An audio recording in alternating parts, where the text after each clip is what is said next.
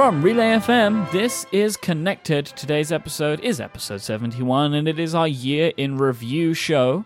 This episode is brought to you by Braintree and TextExpander from Smile. We'll be talking about those a little bit later on. My name is Myke Hurley, and I have the pleasure of being joined by Mr. Federico Viticci. Hey, Federico. Oh, hey, Myke, and Merry Christmas. Oh, Merry Christmas to Happy you. Happy holidays. Happy Whatever. holidays. It's nearly New Year, so I'll in Yeah. advance say Happy New Year. And I extend those same airs and graces to Mr. Stephen Hackett. Uh, good uh, good morning, gentlemen. It's, it's nice to be back with you. Good morning. Uh, we have a great show lined up today. We're going to be doing our year in review episode, which we started last year, um, and I'm happy is now becoming a little bit of a tradition. So we're going to break down every month and talk about the things that happened and uh, look back fondly at the news of the year. But we do have a very slight piece of follow up. I didn't want to do any Mhm. follow up today, but we kind of had to address this. Stephen, what happened? Uh, I would say that we're in a transition period as the human race, really, between the year of Myke was right and the 18 months of Ticci was right. And in this transition, the Myke was right uh, remnant has has had a, a bit of a boost. Uh, an article this week in the Wall Street Journal talks about nose tapping on the Apple Watch. Yep. Um, I am aware of this uh, article because it has been sent to me approximately 250 times. yes. Well, that's that's what happens when you're a big deal on the internet, Uh-huh. Myke. Uh, and, and it's an article that has words in it that I assume someone read. I didn't read. Uh, but there is a, uh wonderful little graphic of a guy touching his nose to an Apple Watch. They did in a the stipple. weird, like Wall Street Journal. Yeah, That's what it's called, right? Stipple? Yeah. It's Steeple, a it's yeah. a it's old timey looking. I should have made this my profile picture for a while. Uh, so this is an article here. You can go read about it, but um, I it had it was long. I have something very important to say in regards to Myke was right a little bit later on in the show. I just want to point out how the title on the Wall Street Journal is different from the the permalink of the of the of the article itself. Oh, they do that all the time, don't they? So the the real title should be "Nosy Apple Watch users discover another way to go hands free," but for some reason on the webpage there's no "nosy" uh, before Apple Watch users. Um, I think that's a and and if you combine the title with the first photo, it's just perfect. Myke, this is this is all you've been working for this year to to get some recognition of your, uh, I guess, facial abilities. I feel for- kind of sorry for people that work at the Wall Street Journal Why? because for the past two or three days, they keep getting this hashtag tweeted to them that they can't possibly understand. Didn't know. right? Like they just, I- I've seen it so much, right? Because people tag me in and I was like searching the hashtag. And so many people are just like tweeting at Joanna Stern and I think, is it David Galloway, the guy who wrote the article, and mm-hmm. just saying Myke was right. Like, what can that mean? Like when you see that, it must be so weird. They, they must have uh, thought it was some kind of new spam, you know? That's a good Like a- point. Maybe that's what they thought it was, but yeah, I feel sorry for them. But um, I'm pleased that, that that they wrote this, and it's a really great way to finish uh, the year of. Uh, well, again, we'll get to that shortly. So, shall we begin? I'm going to start with January. We're going to go round robin style, which is our favorite way to conduct any type of Mhm. list. Yes. Um, so I'm going to talk about a, a small selection of the big stories that happened in January. We kick off with Mark Gurman leaking the 12-inch MacBook. If you remember, he wrote that massive piece uh, talking about all of the things that he'd found out in regards to what would eventually become the MacBook. Uh, Microsoft introduced the HoloLens at a, an event that they did where they were talking about Windows 10. And Marco Arment wrote his uh, blog post about the functional high ground. Now, I want to start off by talking about the 12 inch uh, MacBook Air in a little bit more detail. I mean, I, mean, I remember just us and every other uh, Apple focused podcast talking about this for weeks. You know, we were saying, you know, oh, how could they make us uh, laptops so small? How could they only have one port? And they ended up doing it. And I just wonder, like, Stephen, what do you think looking back at this? Kind of one, how crazy it was that Gurman got it just so right, even down to like the design details, but also the fact that we're now kind of in this world where the MacBook exists. I mean, the leak really was an incredible piece of work on his part. Um, you know, the the if you look at those renderings in that nine to five article, it looks like the like it, it is the MacBook. It really is uh, uncanny, and I think that as much as Apple heralds the MacBook as the, the kind of the future of notebooks, which is like a, a phrase, the future of X, Apple has used over the years for a bunch of different things. Um, clearly, the MacBook, I think, is the future. I think that, that computers, notebook computers, will look more like the MacBook in the future than they do now. But I think the MacBook itself is still really uh, early on in its life as a product. You know, we've my wife owns one. I, I use it pretty often. It's a fine machine. I, I don't want to um, talk down about it because it fit, it fits with what a lot of people want and need out of a Mac notebook. But it's definitely got some limitations depending on what's important to you. And I look forward to it becoming uh, a little bit faster in the future. But uh, I think that it, it's sort of leading the way in what Apple thinks uh, notebooks should be. Uh, I'm not saying that every notebook is going to have one port on it. Uh, I think that's a concession they've made on this one. But I think the idea that uh, a laptop should be fanless and run cool and be super lightweight and thin is something that Apple's been working for towards for a long time.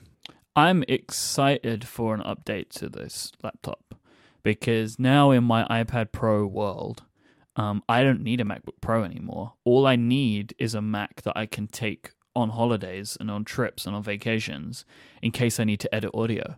Like that's all I need. And now the MacBook is too big and too heavy because I'm carrying the laptop with my iPad Pro, which is my favorite computer.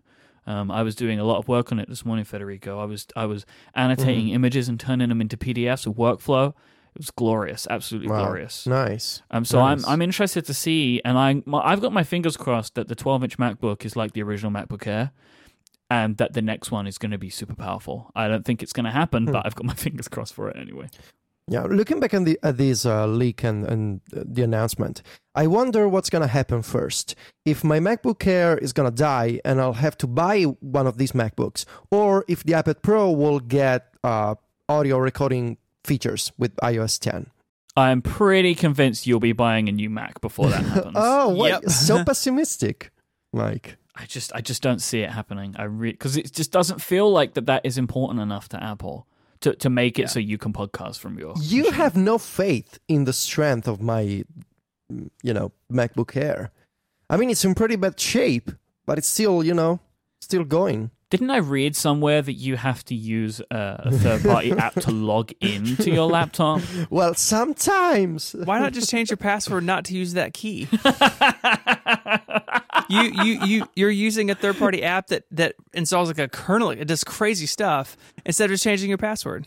Well, it's not as easy as it sounds because basically the damage of the single E key extended to the entire row Oh my god! Like the Q W E R T row, and so for some reason, sometimes that row of keys don't work.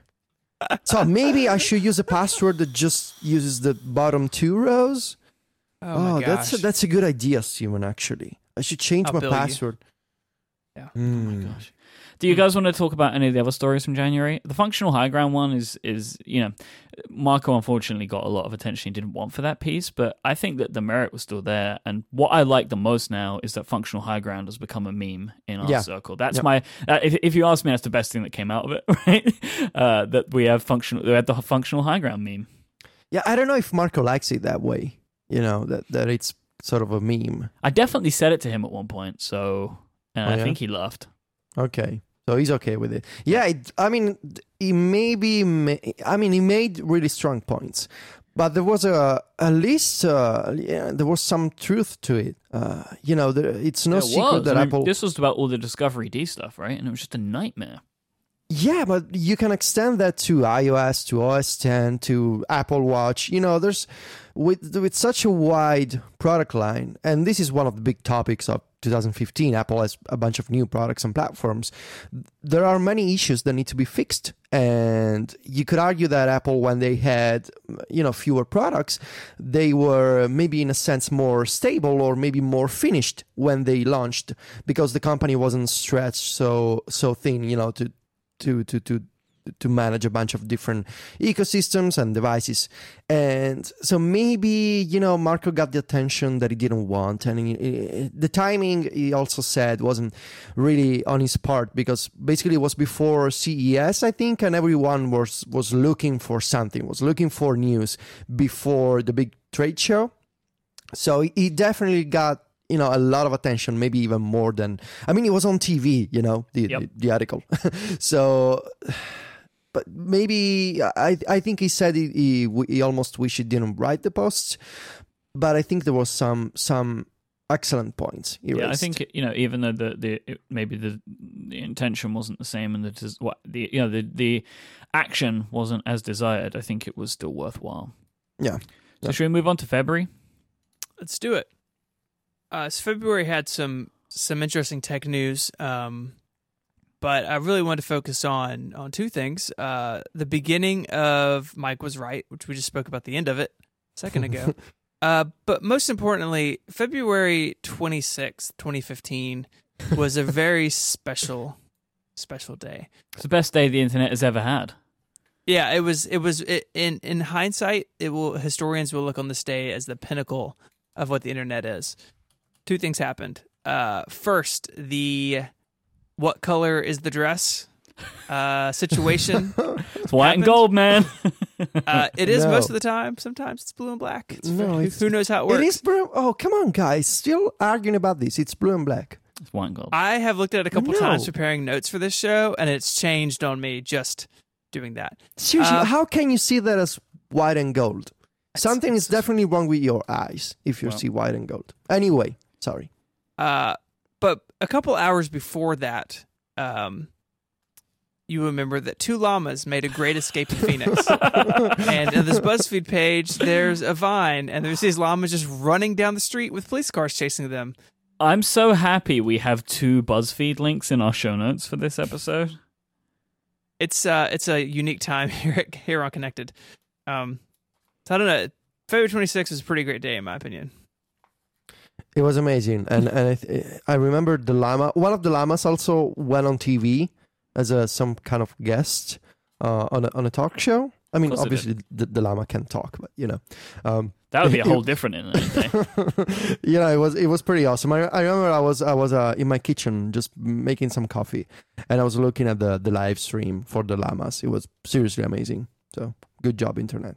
And uh, and then the beginning of uh, of Myke was right, which I believe is episode what 28 of this of this fine program. Yeah, so this is what I wanted to talk about. So this is this is the the news for me. So we have two things here. Are we deciding that Myke was right is only 12 months? That was what the ruling was, right? Yes, which means you have a, a little more time. So that means I have until the end of February. yeah. Well, it can overlap with uh, the year of Ticci. Okay. Good. So then I get I get my 12 months. We're not we're not done yet, guys. It's a gradual thing. Another two months of this insanity. Well, look. What can I say? Like you got this Wall Street Journal article occurring. Like it's, it's still rolling on. What have I done? Remind us how how it started. M- Myke was right. Started uh, with the with the iPhone, right? I believe yeah, it was you guys had just gotten the 6 Plus. Yeah. and that was kind of where it started. And and one of one of you said it in the episode, um, and then it kind of took off from there. Yeah, remember you were trying to convince us that the six plus was the better size. You've Mhm. been doing that for, I think you you had been doing that for a while, and then Well, it was from September to February, right? like it was a long yeah, time. I mean, yeah. We, and Stephen and I are forced to listen to you, Mhm. and and and then eventually Stephen and I got our the iPhone six plus, and we were like. "Uh, Actually, we're liking this phone, and so you were like, "Oh yeah, I told you guys." You were like all gloating and, and stuff, and I- and I think I like half jokingly said, "Yeah, hashtag Myke was right," and then it, you know, a monster was born. Mhm. Yeah, Well, you know, it it it became a, it had a life of its own that's lasted all the way up to the end of the year, and will continue through to through to next year. Are, you proud of the of the things you you've carried under the Myke was right banner? Yeah, I mean, in all in all seriousness, the thing that I'm most proud of is the iPad Pro thing, where I called that Oh. they would do the iPad Pro at the September event, and everyone said I was wrong. So not not the nose. But no, the I mean Pro. that thing is like I'm I'm happy that that occurs. Uh, but after John Siracusa like systematically destroyed uh, all my hopes and dreams on an episode of ATP where they were talking about that, um, I've kind of backed away from the nose tapping thing as my crowning achievement. Mm-hmm. Okay. So my I think my crowning achievement for Myke was right was the calling the iPad uh, at the September event. All right. What else happened in February, Stephen? Uh, we also have the beginning of rumors like the of the Apple Car project, Project Titan, Mm-hmm. and we see Photos.app um, for the first time. So, kind of stories about something that may be way down uh, the. was really trying to say way down the road, but I said it anyways. Uh, as far as car rumors, and then uh, of course photos, which um, photo management. You guys m- may remember we've talked about like once or twice. And uh, this is Apple's uh, shot at it, and I think for the most part people like it, and for the most part it's been uh, successful for people. So, what do you guys think? I mean, the car thing I think is more interesting because photos is kind of it is what it is, but you know, the car is a multi-year story, and we're kind of kind of been quiet. We know there's hiring going on, and there's a lot of trading of blows between uh, Apple and Tesla in that department. And I don't know. Do you, do you guys have any like thoughts on what this could could end up meaning for uh, next year or down the road further? Well, I think we're definitely gonna hear a lot more, uh, at least in terms of rumors and hires uh, next year. Uh, it- making a car seems to me the kind of effort that some kind of major leak is gonna occur. You know, uh, whether it's testing or hiring people or buying new materials or setting up, you know, new new manufacturing plants, something's gonna leak, something major next year. At least that's how I feel, and I'm I'm keeping an eye on this project because it's so it's so different, right? I mean, it's one thing to say Apple is making a computer, then he's making a, an iPod, then he's making a phone, and now they're also making a watch, but it's all in the realm of computers in a way. But a car is a transportation vehicle. So that's, I mean, it, and it's of course based on computers and stuff, but it's so different from anything they've done before. And no, Stephen, the iPod sucks. Don't count. So it's it's so different and it and it requires such a different set of skills and, and people and, and you know suppliers and that kind of stuff.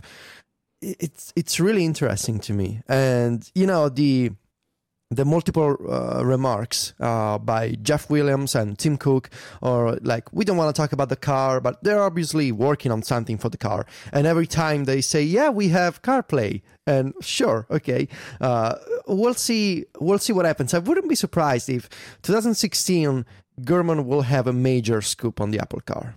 Uh, you know, we'll see. I kind of don't want to think about the Apple car, like the whole because idea. they don't of have it. a license. Just the whole idea of it still seems ridiculous to me, um, and I can't completely see why they would want to do it. Uh, but one of my other favorite stories from February was the New Yorker's profile of Jony Ive. Yeah, that was a good one. That was a great piece, kind of unprecedented, and I like that it exists as a thing. I thought it was really interesting to read. Um, so yeah, that's that's cool. I'm I'm pleased that they that they did that. And I remember I didn't read this. I read a narration that somebody did. I can't remember where that came Yes. from. No, oh, somebody how did you narrated it for that? me, and then and I just listened to it. It was awesome. Oh, I remember that. Yeah. Also from February, I think we saw the first in a, in a string of acquisitions from Microsoft. They Mhm. bought Sunrise, the popular and free calendar app for iOS and Android and the web and the Mac also. Uh, so it was on a bunch of platforms, and we wondered what's going to happen with Sunrise and you know Microsoft is kind of switching to be more of a cloud slash mobile company and you know everyone that I knew loved Sunrise. It was the kind of calendar app with great design and integrations with a bunch of services. Uh, so we, uh, as we'll see during the next few months in in this uh, roundup, uh, Microsoft has been doing quite a few of these acquisitions and you know kind of reimagining their portfolio of iOS apps. So, but I think we can trace back the you know this trend to to. Sunrise. Yeah. Yeah. Um, and now look where they are, right? Integrating into Outlook. Like it's Yep. it's an interesting time for Microsoft, especially if you're an iOS user. Yep. So that wraps up February. Um, so I'm going to take a quick break, and then we'll get into March, which Federico March is March Yeah. was your month, man. Yeah. I'm, I'm excited to hear you talk about that. This episode is brought to you by Braintree, code for easy online payments. If you're a mobile app developer, check out Braintree. Braintree is the payment solution used by companies like Uber, Airbnb, Hotel Tonight, Living Social, and Munchery. Braintree has made the payment experiences that you will use in these apps seamless. And now you can add a similar magical experience to your own app as well. They have excellent customer service and simple integration for developers. You can very easily get Braintree into your app so you can receive your payments quickly. Braintree has continuous support. They are always making their their platform better and they're always there for their customers and users to make sure that it's all good, everything's fine and dandy. They also have fast payouts as well, which means you'll be prepared as your company grows from your first dollar to your billionth. Braintree is also helping solve the problem of mobile cart abandonment by offering a best-in-class mobile checkout experience. And they, they make the payment experiences in some of the apps that you use seamless and magical. Now you're able to add a similar experience to your own app with Braintree's full stack payment solution. This gives you support for all of the payment types that your customers might want. This includes PayPal, Apple Pay, Bitcoin, Venmo, card payment, and many, many more types, all with just that one single integration. It'll be with you and your customers across all platforms with the superior fraud protection that they have and their fantastic customer services and fast payouts. To learn more and for your first $50,000 in transactions fee-free, go to braintreepayments.com slash connected. Thank you so much to Braintree for their support of this show in 2015. Federico, this one's on you. So, so aside from the Pebble Time raising 20 million on Kickstarter, which is a big thing. I was like, I mean, I wanted to just put that in there because that was a crazy amount of money they made. Yeah, it was a lot of money. How's Pebble doing these days, by I the don't way? think they're doing so well anymore. uh, I'm sorry for the guys. Some great people were are working at the company, uh, but yeah, uh, as we've said, you know, before, I don't know if there's a place between the Apple Watch and the Android Wear smartwatches for this kind of platform. they have to go all in on Android. I think Yeah, is, is the yeah. way that they continue. They have to. Uh, so aside from Pebble News and Kickstarter, uh, March for me was the month of two things. It's a whirlwind, man. yeah, it was crazy. Uh, and it's definitely like, I, I think March and September are the highlight of my year. Uh, but in March, I published the health story of how the iPhone helped me get back in shape after cancer and, and treatments. And it was an article that I had kept in the back of my mind for at least two years. And I didn't want to publish it or I didn't want to write it.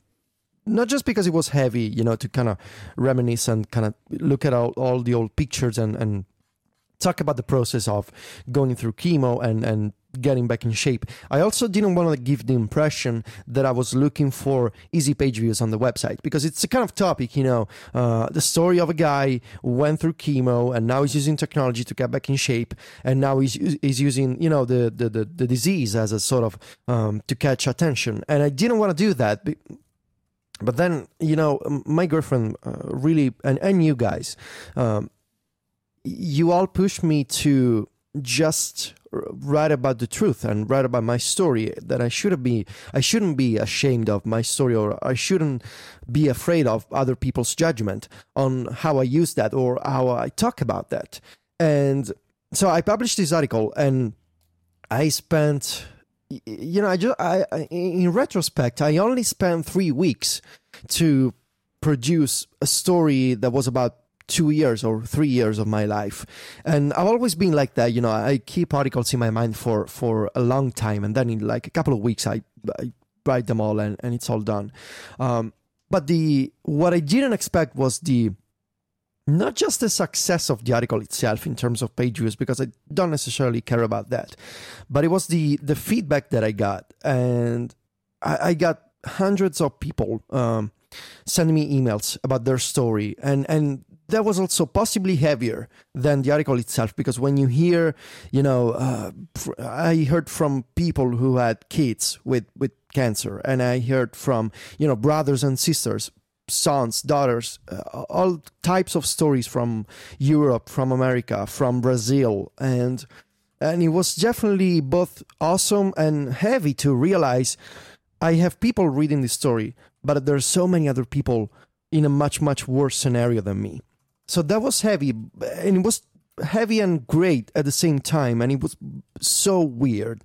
But what I didn't really expect was getting a tweet from Phil Schiller from oh, Apple yeah, to the article, and that's that. That was uh, the point where, uh, like, the snowball effect kind of began, and so Schiller Twitter and Twitter an article to to the uh, link to the article, and it it got me quite a few more uh, people on the site, and then the next day or maybe two days later, uh, I got an invitation from Apple to to go to the to the event in San Francisco, and um, so so I. So uh, in two days, I, I, I had to arrange everything, and uh, I I went to San Francisco and I went to the March event, uh, March 9th in in uh, at the Yerba Buena uh, Center, and I I stood there and watched the keynote uh, where, where Apple t- introduced the new MacBook, so the one that leaked in January, um, ResearchKit, which is an open source initiative to allow developers to build um, apps for medical research. And of course, the reintroduction to the public uh, of the Apple Watch. And I also went in in the in the you know demo area. I tried the Apple Watch, tried the MacBook, and finally got to meet quite a few handsome people, such as Jason, uh, Serenity, and Rene, of course, and uh, so many other friends that I never met in real life. And it was all over in 48 hours. So I went there, uh, flew back, and uh, I was in London, then back in Rome.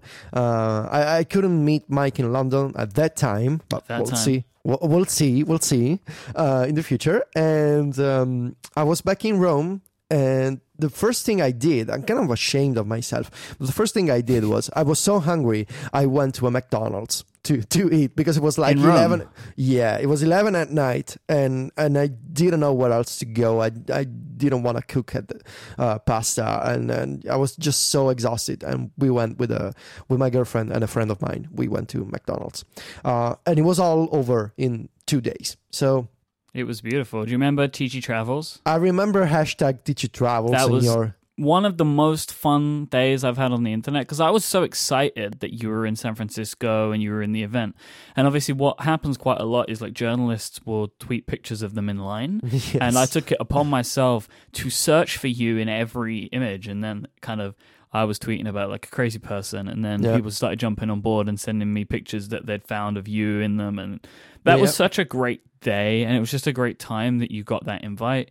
Um, and that really made March special for me. Like the event was fun. There was so much announced, right? We got the MacBook, the Apple Watch, and, and all the other stuff that you mentioned. But you being there and it being your first event and your first time in America really made it a very special time, I think. Yeah, I also ate pasta in San Francisco at an Italian restaurant. It, it was pretty good, you know.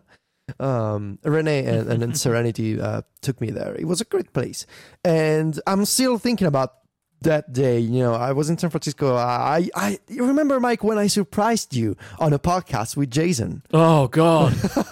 Remember your Oh. reaction? oh, that was hor- That was horrible. We Like, should have an we should have an audio clip in here, Myke. Was uh, the best kept secret of the day was that Federico Viticci arrived in San Francisco today to uh, partake in the Apple event. Um, he, he got an invite. We'll talk about that on Connected. That's a whole Yeah. whole big story. I'm looking forward to Connected this week. Actually. Or we can talk about it now if you want, Myke. Oh. Hello. Oh my god, that really scared me. Hi, Federico. Hi, Myke. How are what you? What are you doing there? A podcast, obviously. I'm How doing a long have you been there? The whole The time? whole time. And I, I surprised you during upgrade and i was at the macworld offices ah it was such a such such a crazy crazy series of emotions and events um definitely one of the two highlights of my year Should we move on to April?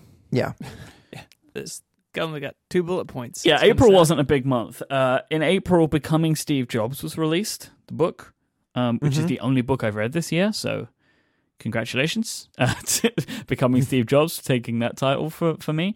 Um, and also, the Apple Watch went on sale. and started a trend for Apple of really weird ship dates for the year. Yeah, that's one of the themes of Yeah. this year. What's going on with the ship dates?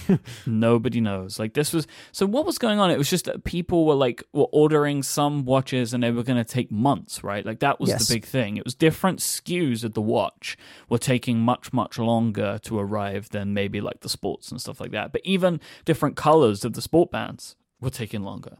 Very Mhm. quickly, people making an order in April got a July ship date. Yeah. So that was weird, of course. Yeah, that's that's yeah, that was super super strange. And it's strange from a company that's run by the old operations guy. Yeah, maybe the problem was there was nobody looking after it, right?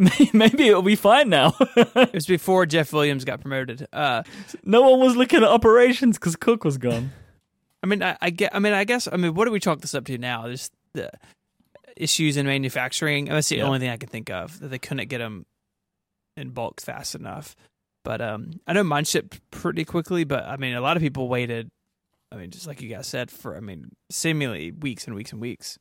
What was even stranger, and I think we almost we almost forgot at this point, but remember the Apple Watch couldn't be bought in a store initially.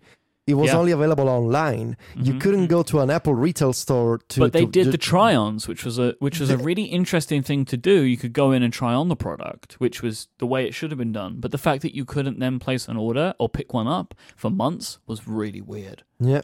Yeah, and they, they were trying to spin this as we want to change our retail mechanism to only be online, and you go to the store just to get a try on or a demo, and it, they got so many so so many you know uh, articles and and uh, you know uh, people from the press saying that it wasn't it wasn't really a good move, and eventually like a couple of months later they they said yeah well now we are okay with the shipments so we can provide you know units to the apple retail stores. You can walk in and buy an apple watch. I don't know if we, if it was like apple recognizing the mistake or if maybe it was a plan all along but definitely you know people may, ha- having to make an appointment to try on a watch but then being unable to buy it directly in the in a retail store it was definitely strange. And i you know i i had to buy uh, an apple watch from germany thanks to to Oh you remember that remember that. Yeah, I remember. you didn't you didn't remember. That's how i bought an apple watch from germany um using uh, the, the the courtesy of a friend of mine. And then i paid like a hundred euros to get it uh to get the overnight from germany to rome italy with dhl and it, it, dhl worked beautifully by the way uh so i got my black sport um apple watch uh from from the german retail store and uh you know Yeah, I remember your card being like waiting to be charged. Yeah, yeah, yeah. There was a, an issue with the credit card, but then it, it all worked out. I called a, a what was like a like a free uh, number from Apple to to confirm that my credit card was okay. And uh, the, the the the guy told me, "You're the first person to to call in about the Apple Watch today." Uh, I was like, "Oh yeah, nice." First of, I'm sure, thousands. yeah, Yeah, the the try on experience um, really was something the stores really haven't done anything like that before. You know, No. was, you went in and I mean, lots of things at the Apple Store are by appointment now, but uh, you know, I wrote a blog post about my experiences. A lot of the people did, and it was really great. I mean, it was like hands on, one on one time with someone who clearly had been trained and and knew the product. And you know, I think I think a lot of things about the Apple Watch are experimental to Apple, including the retail experience. Yep. And even now, you walk in the store and it's you know they're still in the, that table where they're sunk under the glass, and it's still feels like a very high end experience when you go in to look at or buy an Apple Watch. And I think that that's intentional and done by design on Apple's part, but it is very different than. You know, it's the same store you can go in and buy a a phone case with Apple Pay on your phone and never talk to a human being. Like it's sort of the, the far other end of that experience in retail. Yeah, I think the the try on was one of the best retail experiences, or the actually probably the best retail experience I've had this year. Like it, it was great to go in and try it on. Um, and you know, I took Adina and she loved it as well. That's why she ended up buying one because when she tried it on, she just loved it. Um, and that there, that was a really good idea, and, and I think that in an ideal world, you would be buying them immediately. Like as Federico said, I completely agree. That was complete spin about them trying to change their retail, the way that they work. They just didn't have enough of them to put them in stores because now you can do it. Um, I think it was purely they were just trying to find a way to hide the fact that they couldn't get enough of them made for whatever reason that ended up being. So so May we saw a couple of things. We saw the new uh, the MacBook Pros got revved with the Force Touch trackpad. It was in the 13 first, and then the 15, uh, which is the machine that I'm talking uh, through right now. Uh, we saw uh, Microsoft. this I don't know if this went anywhere yet. Uh, allowed developers to bring Android and iOS apps to Windows 10 devices. Um, not if you use Swift yet. Spotify announced support for video and podcast. Um, which again, I'm not sure how much of that's gone on yet. Yeah. This is my favorite thing about May. Is so many things that happened in May have just led to nothing. Yeah, basically. Maybe include the next one. Vox acquires Recode, and now, of course, they've uh, intermingled their staff a little bit. And then I think the most interesting is uh, the last one, jo- uh, Jony Ive being promoted to chief design officer, which was like a super weird article in the Telegraph. Remember they Written by released it like Fry. yeah, was it like on a weekend? Like it, or it was like super late one night, or it was out of the news cycle. But it wasn't. It wasn't like late in the night or whatever. It was UK time. That was that was what was weird about it to Americans. Is it happened in the UK morning, so it was in the like the middle of the night for you guys. Yeah, America Americans don't understand any other time besides America time. Well, I mean that's unusual because Apple is traded and based here. like Yeah. Details.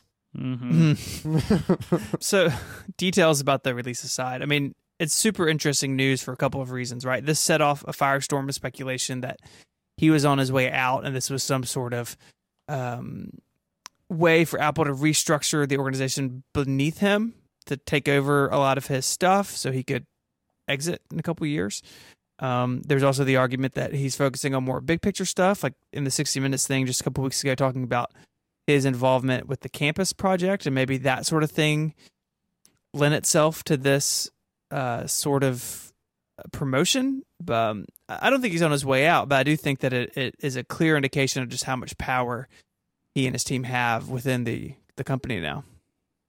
I mean, eventually he's going to leave, right? So you've you've got to start succession planning at some point.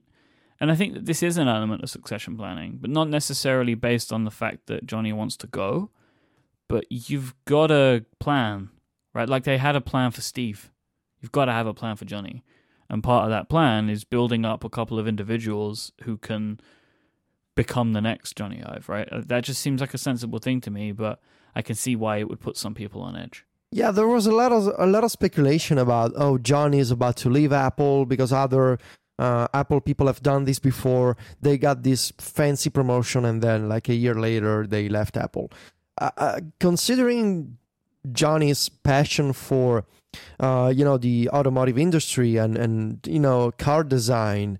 I, I think uh, Jony is staying at Apple and, and he's working on the Apple car, and this promotion is just that a promotion to kind of leave behind or to other people some day to day operations to focus more on the big picture design language of Apple and the next major products.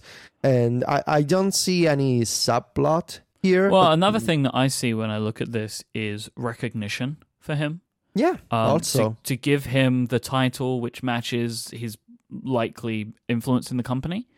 Um, I think that obviously Jony was working at a level much higher than a senior vice president uh, in the decisions that he was making and how much his work and, and influence stretches. So I think part of it may have just been like a thank you for everything you do. Here is a C level position to back up how important we think you are. Yeah, yeah, I agree. We'll see.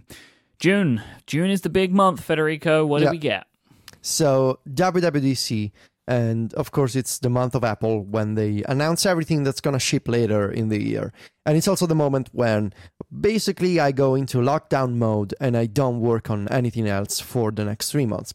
Anyway, WWDC this year saw the introduction of iOS 9, OS 10 El Capitan, WatchOS 2, Apple Music, and as an aside, during the same WWDC week, Phil Schiller as a guest on John Gruber's The Talk Show. So, starting with iOS 9, uh, it didn't bring a lot of major interface or functionality changes to the iPhone. It brought a bunch of improvements, uh, new intelligence features for Siri and search, but not a lot of, you know, at least not until 3D Touch with the iPhone 6s in the fall. Uh, iOS 9 that we saw at WWDC was more of an iPad focused release. And on the iPad, we we got multitasking with slide over and split view. We got new keyboard functionalities. We got some design changes for notification center and other system features. And we got support for external keyboard shortcuts finally. And Apple really wanted to stress how uh, iOS 9 was the beginning of the iPad's future in a way to, for people who, who, work on an iPad as a you know as a as a computer. And I remember during the keynote, uh, I was at home watching the live stream, and the moment that uh, I think Craig Federighi uh, brought up uh, iPad multitasking, I got like 50 tweets from people like saying, "No, look at the look at the iPad, look what's well, going the on." room that we were in watching it, we were in the room that re- the release notes guys put together, and like just everybody started talking about you. Right? 'Cause it's like, well, this is what he wants, so yeah, it's the Federico time, everyone. And so O- OS 10 El Capitan, now I'm gonna need Stephen's help here and also Myke. Uh, it's basically an um an, uh, an like a, a snow leopard release for Yosemite.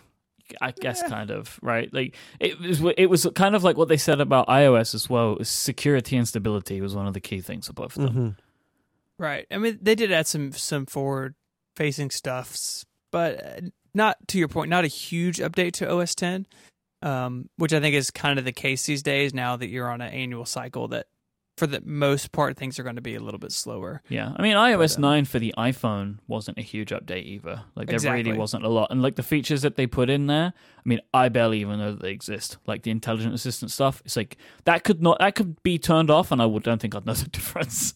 I'm sorry to say, uh, but that's you know kind of how it is for me. And I turned off like all the news stuff and things like that. I just don't want to see it, so I don't even get a lot of the suggestions. Um, and I actually find that the the smarter spotlight on the iPhone quite frequently just doesn't understand what I'm asking it to do. You know, like I'll if it is impossible for me to to get Amazon the Amazon app via searching in Spotlight. I can Yeah, type the word Amazon and it doesn't come up. It feels like to a point that Apple have hard coded it in. Like it's like how could you not be finding it? The app is called Amazon. Like what is the problem here? There's a cold war there, buddy. Yeah, it seems like no it. good.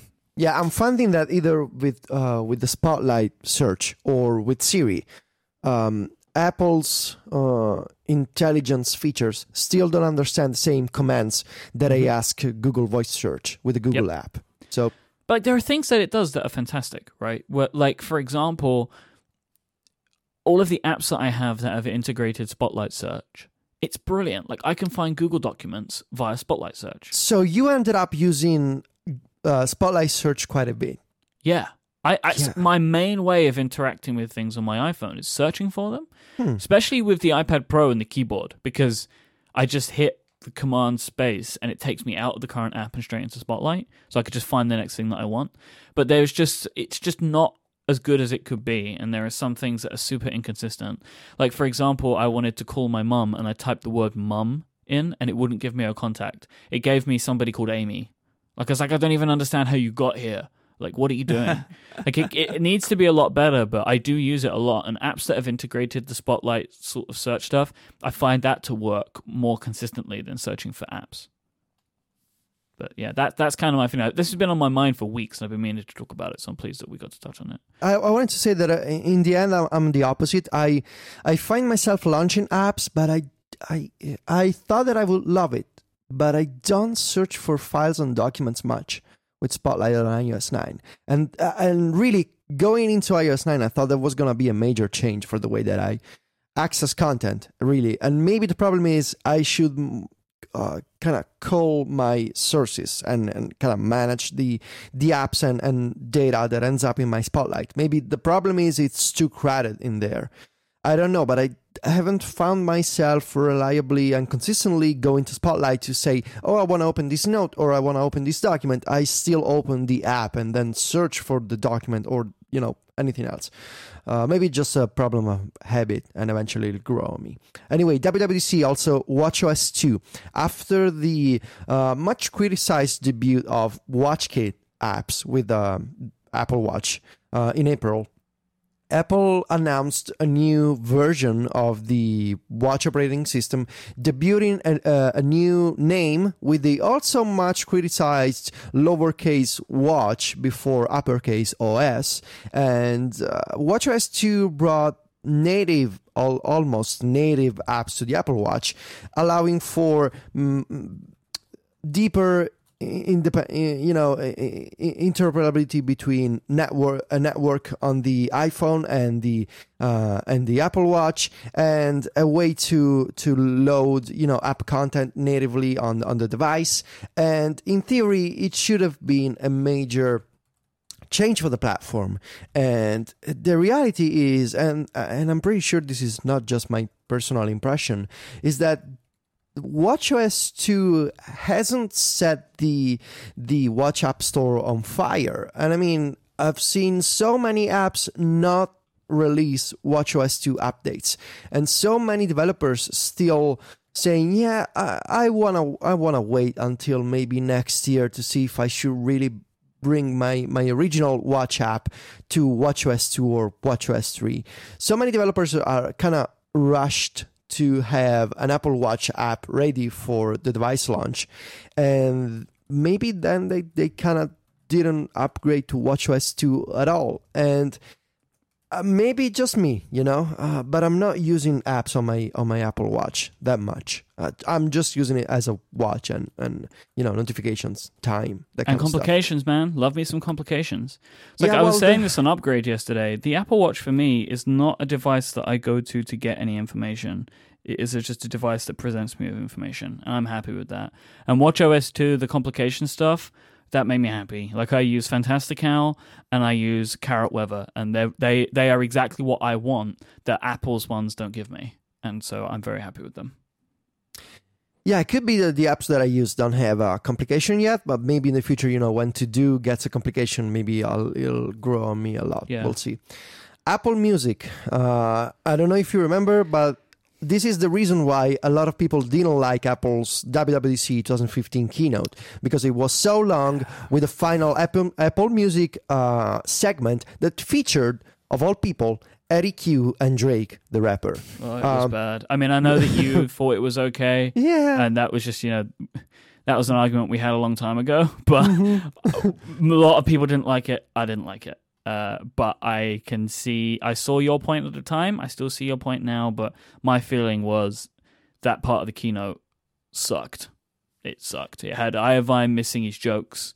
We had Cue dancing. We had Drake coming out to talk about something he wasn't supposed to talk about. But he had a cool Apple jacket. He did Remember have a cool Apple jacket. Really cool jacket, really. Uh, and it went on for too long, and it was a shame because, I mean, well, we don't need to get into this. I like Apple Music. I know there's been a ton of problems for a lot of people, but it does what I need it to do, and, mm-hmm. and I like it. But you know, mm-hmm. I know mm-hmm. it's destroyed many people's music libraries. But yeah, me and Federico, you know, speaking for you, Federico, I wasn't in the place where I had a music library to destroy. I've yeah. been a streamer for a long time. Oh yeah, it's really simple. I think me and you are the same. When we want to listen to music, either we get a recommendation that's already there, so we just stop play and we're like, okay, done, or I think of an album. I'm like, oh, I want to listen to the new Arctic Monkeys. I just search tap play done like we don't have anything to manage it's either you get me a recommendation or i'm searching for something and uh, at least for me apple music does that quite well mm-hmm. so i agree completely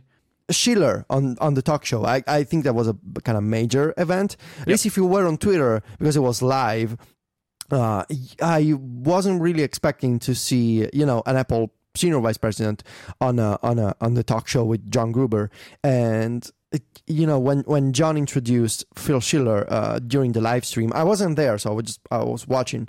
Uh, a lot of people on Twitter were like freaking out, and because they thought it was a joke, right? When there was like a couple of seconds after Gruber said, uh, "Ladies and gentlemen, Phil Schiller," and it, it was not coming out on stage, and you could hear the audience kind of saying, "Oh." Like laughing and maybe realizing it was a joke, but it wasn't a joke. It was the real, you know, it was the real Schiller, and it was a great discussion. You know, very very good questions from Gruber and very honest uh, answers, I would say, from Schiller about a bunch of topics like iOS stability and you know. Um, 60 gigs iPhones still being sold, and it's really if you haven't watched uh, the the uh, the the episode video, go go check it out because it's totally worth it. Two last news from June: Google Photos and Taylor Swift against Apple. So let's start from from Google Photos. Uh, it's a new service from Google that organizes your photos and allows you to search for events and search for content inside your photos thanks to machine learning. So Google offers you unlimited and free storage uh, for high quality photos, which is not the best or maximum quality. You gotta pay for that. But for most people, for most people, 16 megapixels, I think, they're more than enough to store your photos for free. And because Google has some, has some crazy computers and algorithms looking into your pictures, you can then go to the Google Photos app and type like cat pictures and it'll show you cats. Or you can go even crazier and say uh, desks or specific items such as boats or computer on a desk. So you can combine these search queries and then you can, you know, you, you can find these pictures. You can, uh, for example, a few weeks ago, I was looking for Christmas decorations because I wanted to see my old pictures with, uh, you know, the Christmas tree. And sure enough, Google gave me pictures from the past three to four years of my Christmas tree and decorations inside the house. Or you can search for tiny dog, which is my favorite search query because it shows me uh, my girlfriend's dog, which is, is really tiny. And so, it, you know, this is kind of amazing uh, for me. I'm using Google Photos as a free backup for my iCloud Yep. for library. And it, it's okay. In many ways, I prefer Google Photos to uh, to the Apple Photos app. If anything, because the search stuff is just you know downright amazing, and Yeah. I also like how it, at least I know it's possible with iCloud. But it's easier for me, at least the way that I understand it. You can create a shared album in Google Photos. Then you can invite people and everyone can upload pictures to that folder. I know that it's possible with iCloud. I just find the interface easier to use on Google Photos. And also, I want to mention there's an assistant feature that lets you that creates like animated GIFs or short videos or collages for you. My is, you favorite know, thing that it does is creates um, albums of trips that I take. yeah, it also that. recognizes I've gone somewhere. It recognizes that I've taken a bunch of photos over a period of time, and it suggests, "Should I put these into a little album for you?" Google. I have a weird problem with duplicates on Google Photos. I think it's because of the way I have the sync set up, um, which is kind of strange on my iPhone. It's like I have everything upload via my Mac, so when I open it on my iPhone, it's like. We can see these pictures, but these pictures aren't synced, and it's looking at my kind of photo library on my phone Right. but I know that what's actually in Google is just one image. It's just the phone UI is a bit upset about it all. But I don't use what I use Google Photos for is a search, and it's just all my photos are there and they're there for free, and I can search for them. That's what I use it for, and then I still have all of my main photos living in Dropbox. But it is a fantastic f- search function.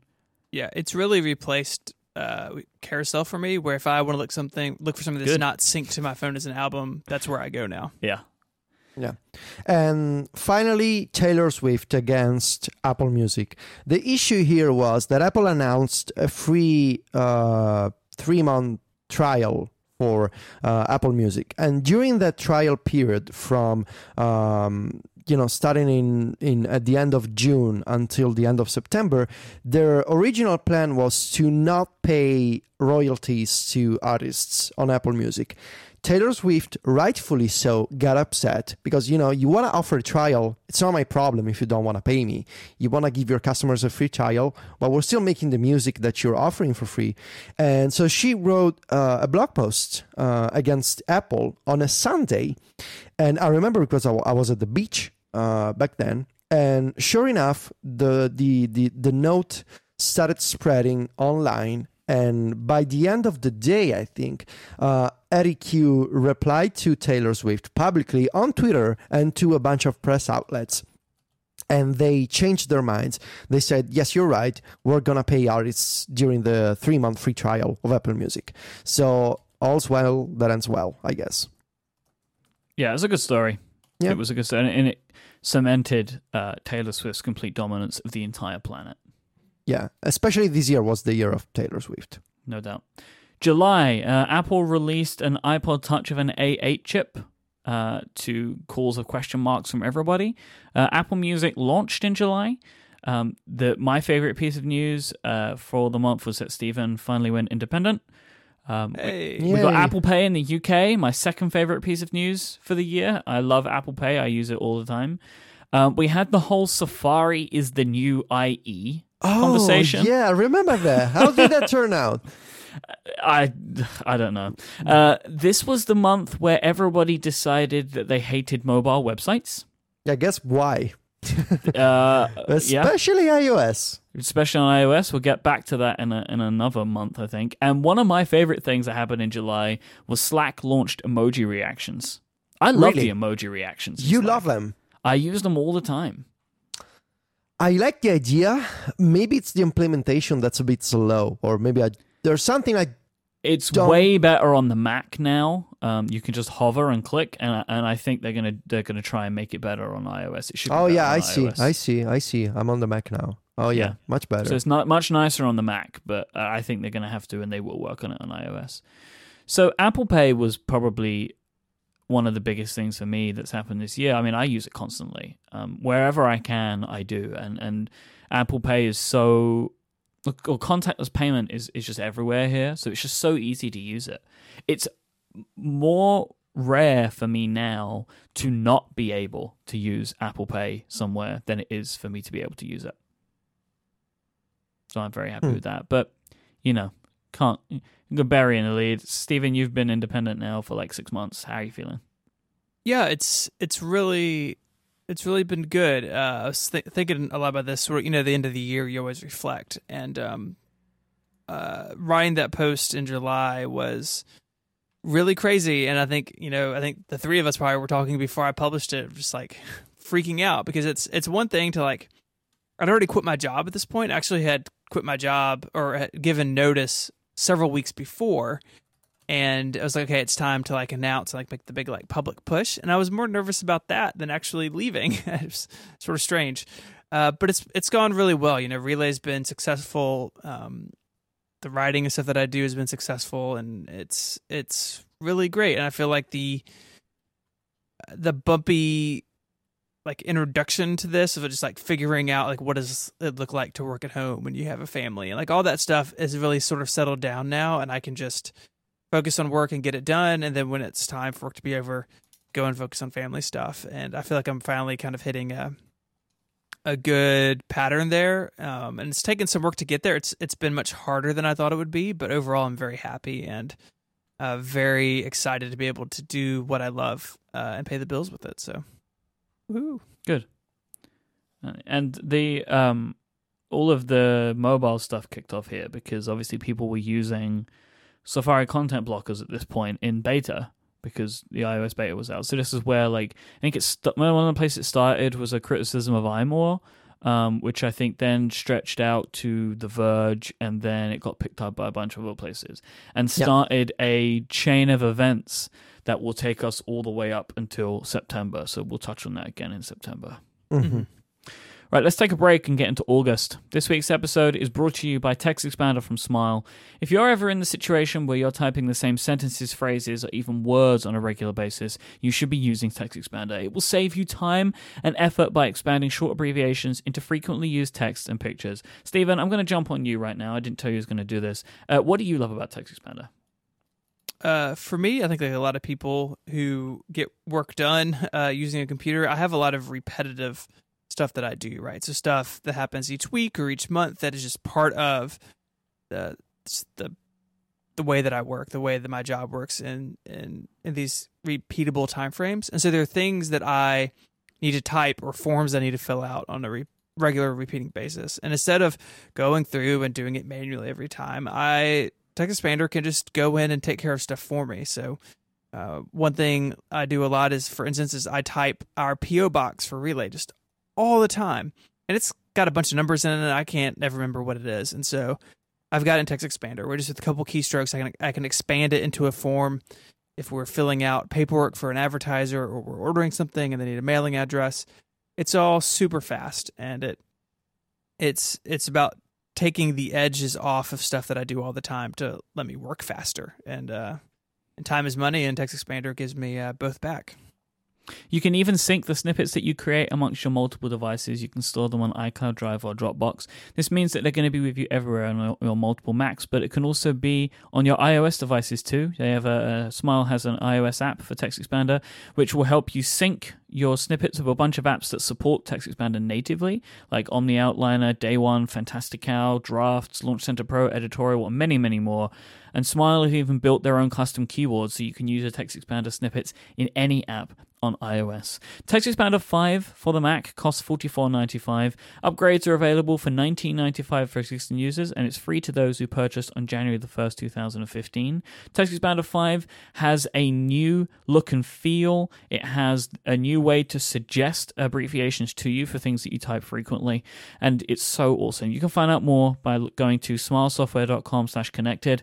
Please note that TextExpander 5 requires Yosemite and is ready for El Capitan, and TextExpander for iOS is available on the App Store for iPhone and iPad. Thank you so much to Smile for their continued support of this show throughout 2015. We love Smile, and I think that they love us too. Stephen, August. August is generally a quiet time in uh, our circles, but a couple things of, of note. Um, first, we discovered, or I will say, Federico discovered uh, BlaBlaCar. I can't. When I was going through the notes, I cannot believe how long ago that was. It felt Yeah. like it was just a couple of weeks ago. We've been talking about this since August. Yes, yes, we did. I, I remember clearly and very dearly the day Yes. that a friend of mine explained BlaBlaCar to me. and I remember very dearly the, the story that you told. Yep, and we have um, so that'll look into our relationship. That I have a picture of the um mascot guy that sometimes I just Oh, randomly no. terrorize you guys with. No, no, he sends Uh, me this picture basically on a weekly basis almost. Well, I see it every time I open photos because we have that really old um, shared photo stream, Yes. Yeah. and it's always there. Always It's there. the last photo in there. Yep. It's just a little emotional terrorism every time you open photos. Google restructured and became Alphabet. Uh, of course, big news that I think we're going to be seeing the results of for years to come. And then, uh, lastly, but definitely the most exciting, at least to, to us, is that Relay FM was profiled in TechCrunch. Uh, really great article that we continue to see benefits from. It was really Yeah. great to have that coverage and uh, very exciting to send that link out to my friends and family. Like, look, my job is real. Look how important But, I um, am. Uh, my fav- one of my favorite things about that is the story was we didn't know when the story was going to be published, and it was published just as we began recording an episode of this show, and I couldn't concentrate for like twenty minutes. That was fun. Yeah, it, it was really awesome, and um, uh, still point I still point people there from time to time, and it was just uh, it was nice to to see what we've worked so hard for um, being recognized elsewhere. Yeah. Uh, Federico, Yes. let's go to September, which is Okay. another another big event. You keep getting all the big ones. Yeah. Uh, whoever worked on this outline, but thank you for giving me March and September. No Uh, worries. So September was for me, uh, I think w- maybe the most important month of the year, uh, because I've, I, I I had been working on two things for a very long time, and to and I was timing them with announcements and, and events from Apple. So from a from an Apple perspective, September was the month of the Apple Fall event when they introduced the iPhone 6s and 6s Plus, the iPad Pro, and the new Apple TV with tvOS and the new Apple TV App Store. And during this event, we saw the new devices. Of course, the iPhone 6s is a you know not a redesign but an improvement on the iPhone 6 uh, from 2014 with new features such as faster Touch ID, 3D Touch, much improved camera, uh, and a, and a lot faster. And the iPad Pro was the bigger iPad that we were expecting. Uh, we were not expecting the iPad Pro to be to be announced in the same event of the iPhone and Apple TV. Not and- everyone was.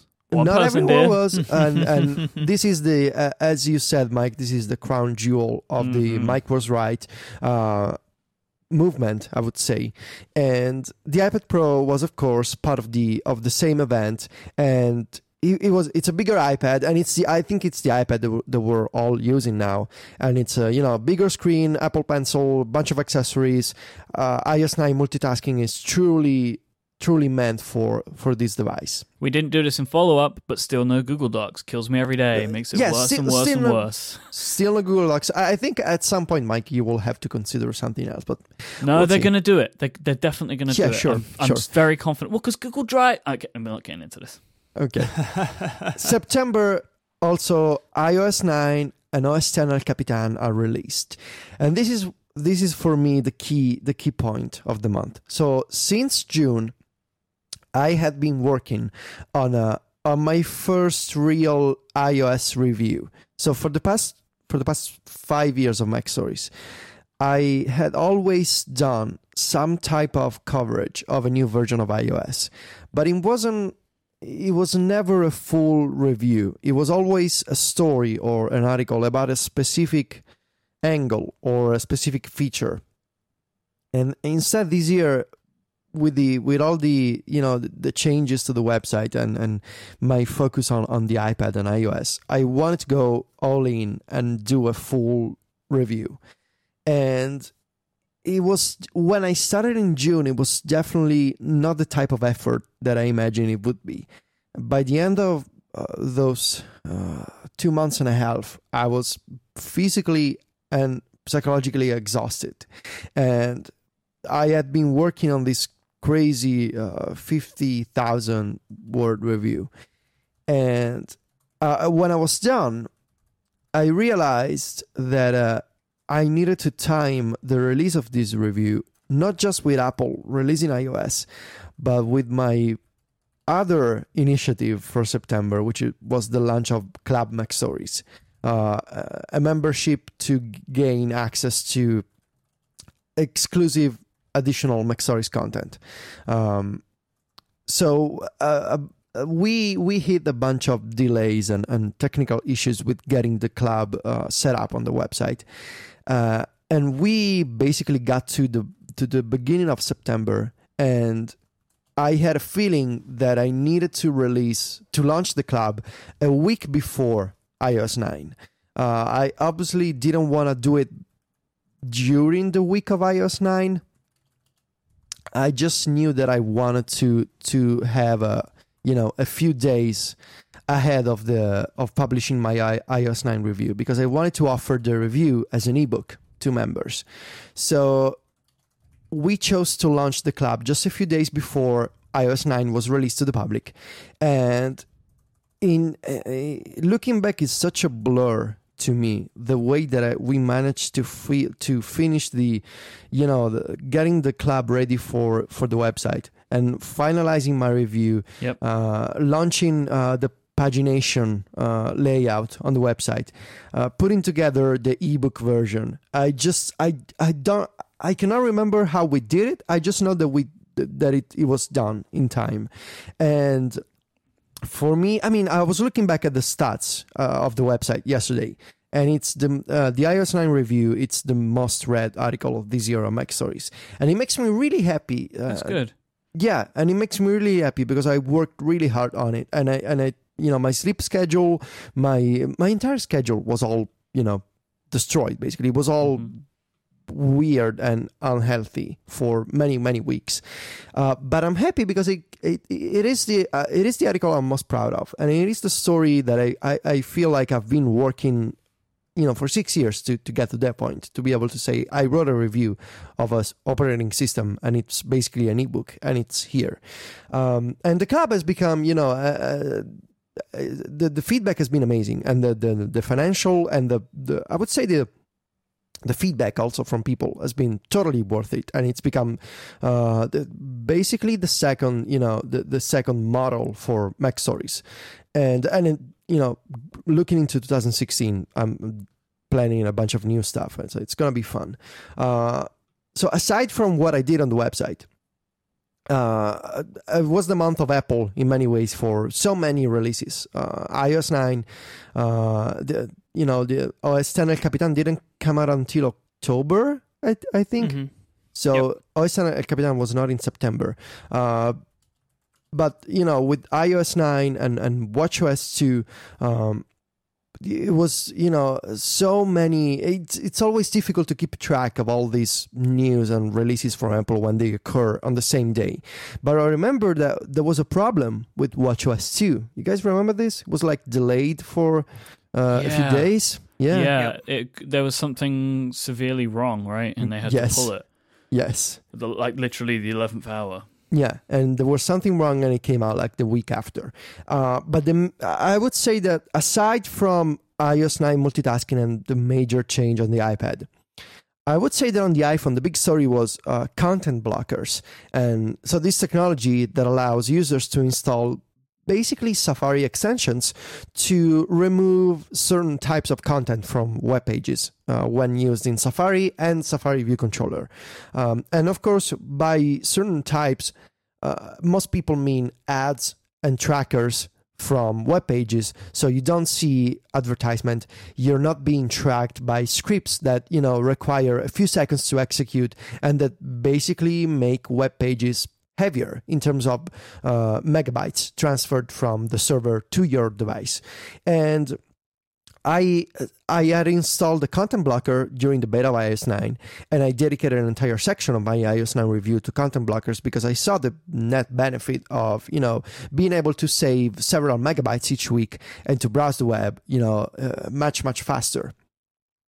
But the I would say that the, the, the in in our little corner of the of Twitter and the internet, the big news was Marco Arment made a content blocker based Yeah, I on think it stretched a little bit bigger than our corner of the internet, though. I mean, yeah, it, I mean, it was it- number one on the App Store. it started out as you know uh, as a sort of I did I don't think Marco again I don't think Marco uh, expected the the the content blocker to be so popular so he made a but in, in hindsight it should have you know uh, I mean of course it was popular uh Peace was the name of the of the app. Was a content blocker based on Ghostery technology. So Ghostery, for those unaware, is probably the most popular um, ad blocker on, on OS X, and it lets you block not only ads and banners, but also and and with a special focus, I would say, on uh, web pages that track you across the web. And so all these little JavaScript uh, and other types of scripts that uh, you know publishers use to track your uh, browsing habits and, and preferences. And so by licensing the Ghostery database, Peace became effectively the most powerful and popular content blocker on the App Store. So it jumped to the first spot on the top charts. And uh, basically, the, the, the tech press went crazy. The internet kind of opened up and exposed all of its badness for Yes. a couple of hours uh, on every single side. Um, on all sides, from readers, users, journalists, podcasters, everyone kind of uh, showed a side to themselves which might upset other people, right? Everybody had their opinions, and it really became like a hellscape for, for like a Yes. day or two and you know and that led many people i mean i felt really kind of burnt out from the internet for Yep. like a few couple of weeks. It was what eventually led to me taking like a whole week away from twitter um sometime this year. And the way that it and it affected marco being kind of the figurehead of all of it. He ended up being like the de facto person who was ad blocker guy so he pulled Peace. That was the big story. I think he pulled his app blocker Peace from the App Store, and everybody got a refund. And Marco Yeah. wrote a really great blog post about why he didn't want to do it and why it didn't feel good to him. That ended up becoming another big story that the tech press all seemed to love so dearly. Um, but now, I mean, and one of the reasons I want to talk about this is we look back at it now. Nobody Mhm. talks about ad blockers anymore. Like whether they're in use or not, I don't know. But no one's talking about them. No one's gone out of business yet. Like it doesn't really feel like it had the effect that people expected it was going to, or if there is an effect, it's going to be much longer than than what we expected. Nothing exploded. I read an article on Nieman Lab a few weeks ago about the, the mobile ad blocking apocalypse hasn't arrived yet. And it talks about like a lot of popular websites are seeing mobile ad blocking in terms of 1 to 7% of their readers. So it's it's more of a problem on the desktop really because uh, ad blockers are, have been around for years on desktop computers. And even if you look at the App Store top charts, for free or paid apps. The last time I looked, there's no content blocker inside. So it, seems to me like a lot of tech people like us installed uh, installed a content blocker back in September. Uh, left it enabled, but that's just a niche of the you know the, the millions and millions of iOS users and people who read popular blogs or websites like the New York Times or you know uh, The Verge, I'm or CNET, all these popular websites with a lot of advertisements. Um, it definitely, I, I, I really, I really didn't like the way that a lot of people reacted to to Marco's decision to pull Peace from the App Store, and and I ended up unfollowing a bunch of people really, and so blocking and blocking some because of their reaction on on Twitter, and it kind of. Uh, the reason why it made me so upset uh, it was because you know we we can poke fun at each other and it's and you know every day. Uh, but a lot of people are so jaded and so cynical they don't understand there's another person on the other side of the twitter stream. And in, in this case marco was just a guy who made a an app using technologies made available by apple. And in the end the kind of reaction that he got you know it was just awful from so many sides and he decided to, to, to, to, be done with it. And thankfully, Apple uh, made an exception and they issued refunds to everyone who bought Peace.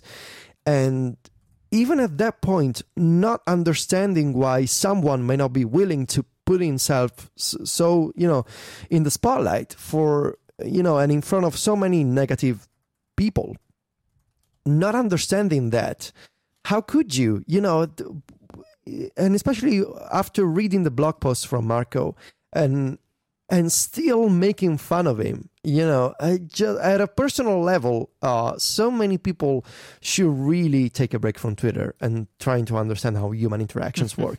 uh, but anyway, I mean, in the end, it all worked out. Again, it, we, we, were all so upset. Uh, it was like the end of the world for everyone, for the App Store, for Marco, for Apple. And I'm not trying to discount the, the, the, the you know the negative stuff that happened to Marco here, but uh, from our side, as you know, commentators and you know, as as an audience, it shook out to a whole lot of nothing. That's what ended up happening, right? It just all shook out, and then there was no aftermath. Yeah, basically, a couple of weeks later uh, we moved on to something else. And I don't even use a content blocker. Oh, I have one I installed called Cookiebox that just blocks the EU cookie notifications. Yeah, that's all it does. I don't. I don't use an ad blocker. It just doesn't sit with me. I use 1Blocker, and uh, I use it because it's got these custom CSS rules. Uh, so it lets me modify the way that I look at some websites. And when I go to those website on, on websites on my Mac, and they're different because I don't have uh, you know the, those CSS rules. Uh, it's so strange. Like I'm not used to all these layouts and ads and banners and boxes and sidebars anymore. What's going on? Uh, but yeah, the, I think our story is similar to many other people. We installed the content blocker many many months ago, and now it's buried in a in a in a folder on our iPhone, and we forgot about it. But anyway, September, man, it was crazy brings us on to October. Uh, the Apple TV went on sale uh, all of a sudden one morning without anybody knowing that it was going to happen. the best yeah. type of release. Yep, it's just like, oh, here we go, it's there now. Uh, that that that was that then, and then that went on sale, and people bought them or didn't. Uh, Twitter named Jack Dorsey their permanent CEO after a long back and forth. Uh, Jack is back. Jack is back, and you're going to be in trouble. The Relay FM app launched to the world. Uh, there were new iMacs and new smart peripherals that came out in October. The Steve Jobs movie, uh, featuring somebody that Federico doesn't know, Mr. Michael Fassbender. Who's the bombed, guy? Seriously? Exactly. Who is that guy? That bombed at the box office, and Amazon stopped selling the Chromecast and the Apple TV. Mm-hmm. Well, well, quite quite a month, I would say, Myke. There was a lot of stuff that happened in October. I, I- I think you meant magic peripherals, not smart. You know? I did mean Magic. Yeah, smart is iPad. Magic is uh, Yeah, yeah. the Mac. Too many adjectives. Yep. It's- it's smart and magic and powerful. I'm waiting for powerful, powerful mouse. That's what I'm looking right. for. Well, they, they they they got rid of that when they moved to Intel. They're like, we're done with power. It's like that. That's not really a sentence you want to have said. no more power. Woo. Yeah, I mean, out of that, the Apple TV I think is what sticks with me. Yeah, It's, sure. It's really become uh, e- even more so than the previous one. Just the way we watch TV, and yes, there are issues with it. Yes, um, it's sort of ridiculous. The remote app just now works and wasn't there on day one. While all of us running our crazy passwords, but overall, it's a huge improvement to what they had, and I think that with or without the over the top service coming, uh, it's still for what it is as a you know a box you plug into your TV to get internet stuff onto it. Uh, really good, and I, I really like ours, and I hope I hope that that they can figure out the developer story. There's issues there. Uh, I hope that they continue to iterate on the first party stuff. There's still some some Apple stuff uh, that's a little weird in places, but overall, I think it's a really good platform for them to build on into the future. And the old one clearly wasn't, and so I'm excited about what it could bring. Yeah, and about the movie, I I don't want to repeat myself, but I mean, is it really a surprise that you use a guy no one knows and then the movie bombs? No, you- something No, you don't say it. okay, okay, okay, okay, whatever. I just, I mean, you draw your own conclusions, people. We're not going through this again. Mhm, Michael sure. Fassbender is a huge movie Yeah, star. yeah, yeah, yeah. All I right. was so huge. The movie was a huge success. Yeah, but they I- I also think- used Seth Rogen. They had Danny Boyle direct it and, and Aaron Sorkin write it. Like on paper, this was a huge movie. However, Mm-hmm. nobody went to see it. Oh, well, guess why? It's nothing to do with Mm. Michael Fassbender. Okay. All right, we're not. I don't want to have this argument again with you. No, because just because people- you don't know somebody doesn't mean that they're not a big Yes, star. and some people made that clear to me and to us in emails. So Mm-hmm. I'm sorry. D- I don't mean to offend you, people and You offend me. listeners. No, You're no, offending d- me. Well, I don't want to offend you. I mean, I, I didn't know you took such pride in knowing Michael Fassbender before. Uh, I just, I'm just saying. You know, again, if you want to run a test, call my mom and ask about Michael Fassbender. And anyway, A little I bit of test. let let's Yeah, let's, you- let's move you're on. really kind of setting up the parameters of that test there, Federica. Well, my mom or any other friend here. Anyway, please. what we know on. is Michael Fassbender is unknown in Italy. That's that's all we've come to, to establish. Maybe thank Italy you. was the was the target market for the movie, and that's why it didn't work out. Thank you, thank you, Myke. Can you uh, bring us back to something a bit happier, Stephen, for November? Yeah, so uh, we're coming up near to the uh, the present, and November, of course, is the iPad Pro release, which brought a couple of things. It brought Myke your review of the Apple Pencil, but uh, much more adorably, uh, the two of you guys finally met hmm Mm-hmm. in person. We didn't talk about Michael Fassbender at all. I, I was expecting Myke to show up with a bunch of pictures and magazines with photos of Fassbender. I bring him with me. I'm like, look, here he is. Look, at- he's famous. you See, no, no, it, it was it was all very lovely, and Myke Yeah. took care of me. He, he, he brought me from you know on, we were on the tube. Uh, and then he paid for, for my ticket with Apple Pay. Uh, it was all very, very magical, uh, you know, to finally see and touch and hug Myke in, in real life. Uh, I almost couldn't believe it was real. Well, I had to protect you and your precious cargo. Yes, and so uh, it it was when when I was back in Rome uh, the the same night. It, it, it all felt so far away, both in terms of not just location but in time. Like couple of hours before, I was with Myke, and I was back home. Uh, you know, already working on your dreams. on this iPad Pro review, and uh, man, it was it was crazy. It was so so great to finally to finally meet Myke, and of course we we took a bunch of pictures, and uh, every once in a while I still I still take a look at the photos. So so lovely. Well, I hope that 2016 brings two things. It brings more time that we spent together and also brings the first meeting of you two. And I hope that it happens in San Francisco, California. Yeah, Me too. So that that's that's my big hope for 2016. Yeah. So Federico, do you want to round us out to the current month that we're in? What happened in December of 2015? So the big news from Apple, as promised, Swift, the programming language from from Apple, goes open source.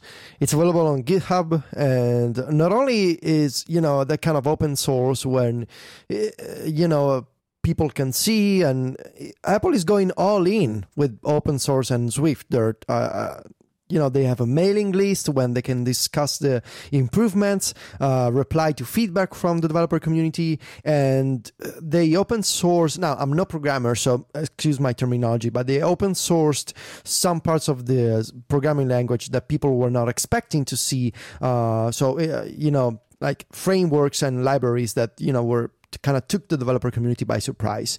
And not only that but also Craig Federighi went on a bit of a press tour with interviews and a guest appearance on the on the talk show with John Gruber to talk about Swift, uh, Swift going open source and what it means for Apple. And based on the first reactions that I've seen from people in the in the past few weeks, uh, they all seem very positive. Uh, uh you know about you know the the approach that Apple has taken uh, with you know opening up Swift and kind of setting a roadmap for the evolution of the Swift Swift programming language and the road towards uh, Swift uh, 3.0. I think it uh, should be the next major release.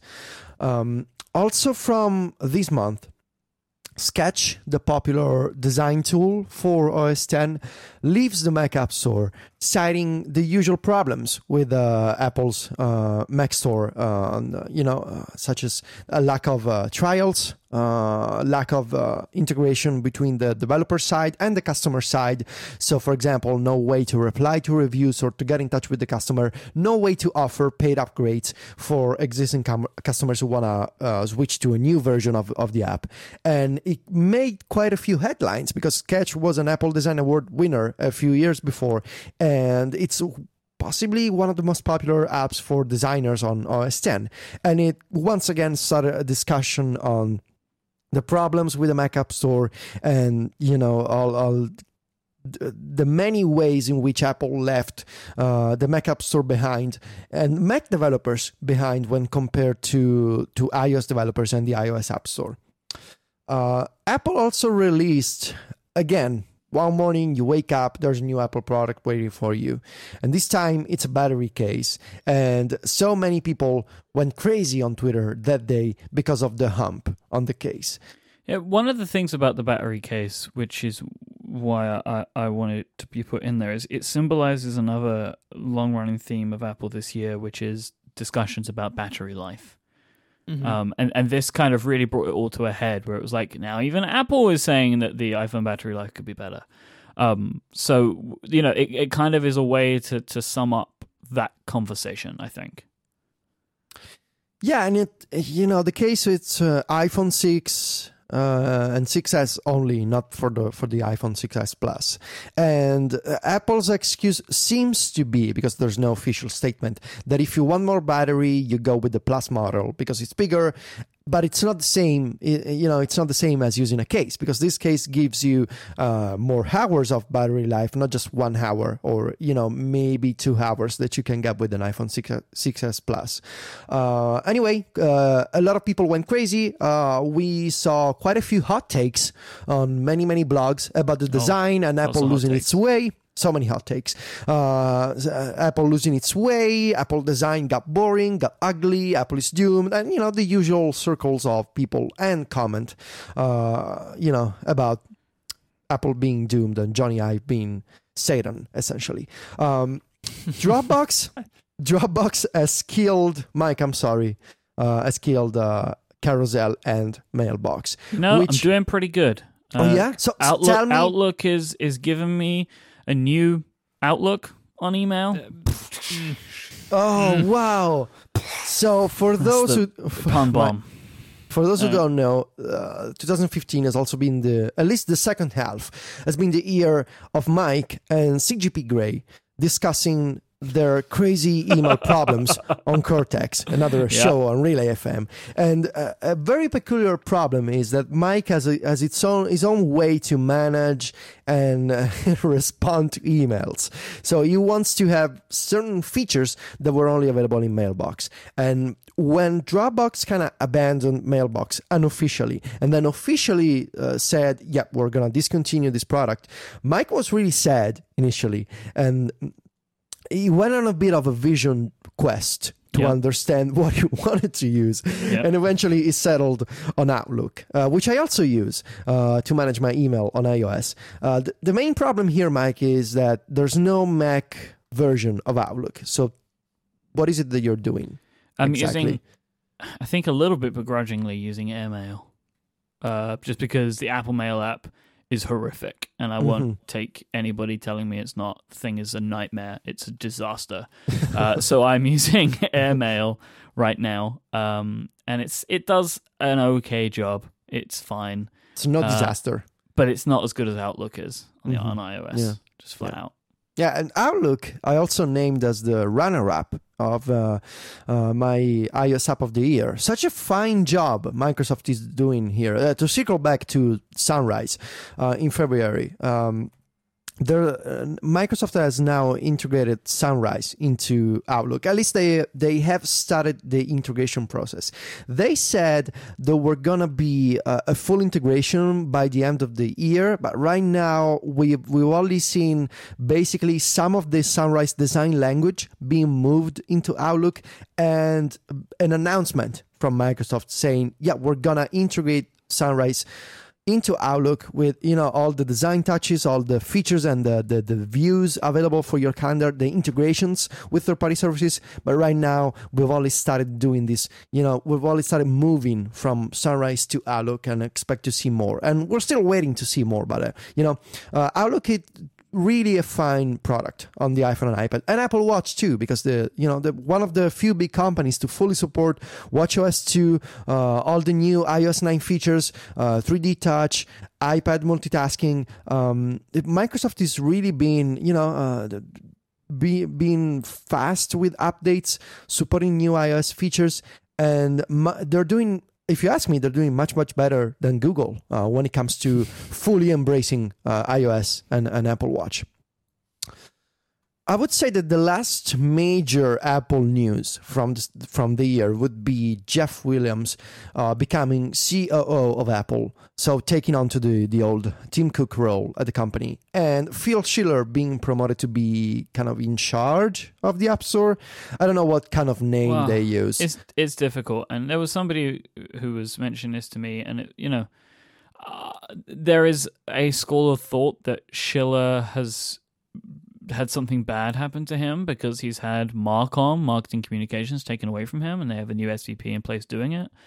Uh, I mean, I don't know what's good or bad, but like Schiller has a new job, and uh, you know, it doesn't seem like he did anything wrong, right? Like that they would take it away from him. Apple's advertising has been great, but they've gone through a little bit of a restructure again, and potentially what they want to do with the app stores are, are too big, right? So maybe he needs to, if they're going to give it to him, he needs to really take a full view on it. So that's just been a change. Schiller's role has changed. I don't know whether it's like promotion, demotion, or just like a sideways move. Who knows? Yeah. Not me. And lastly, uh, Myke, Stephen, you guys want to talk about the Relay FM memberships.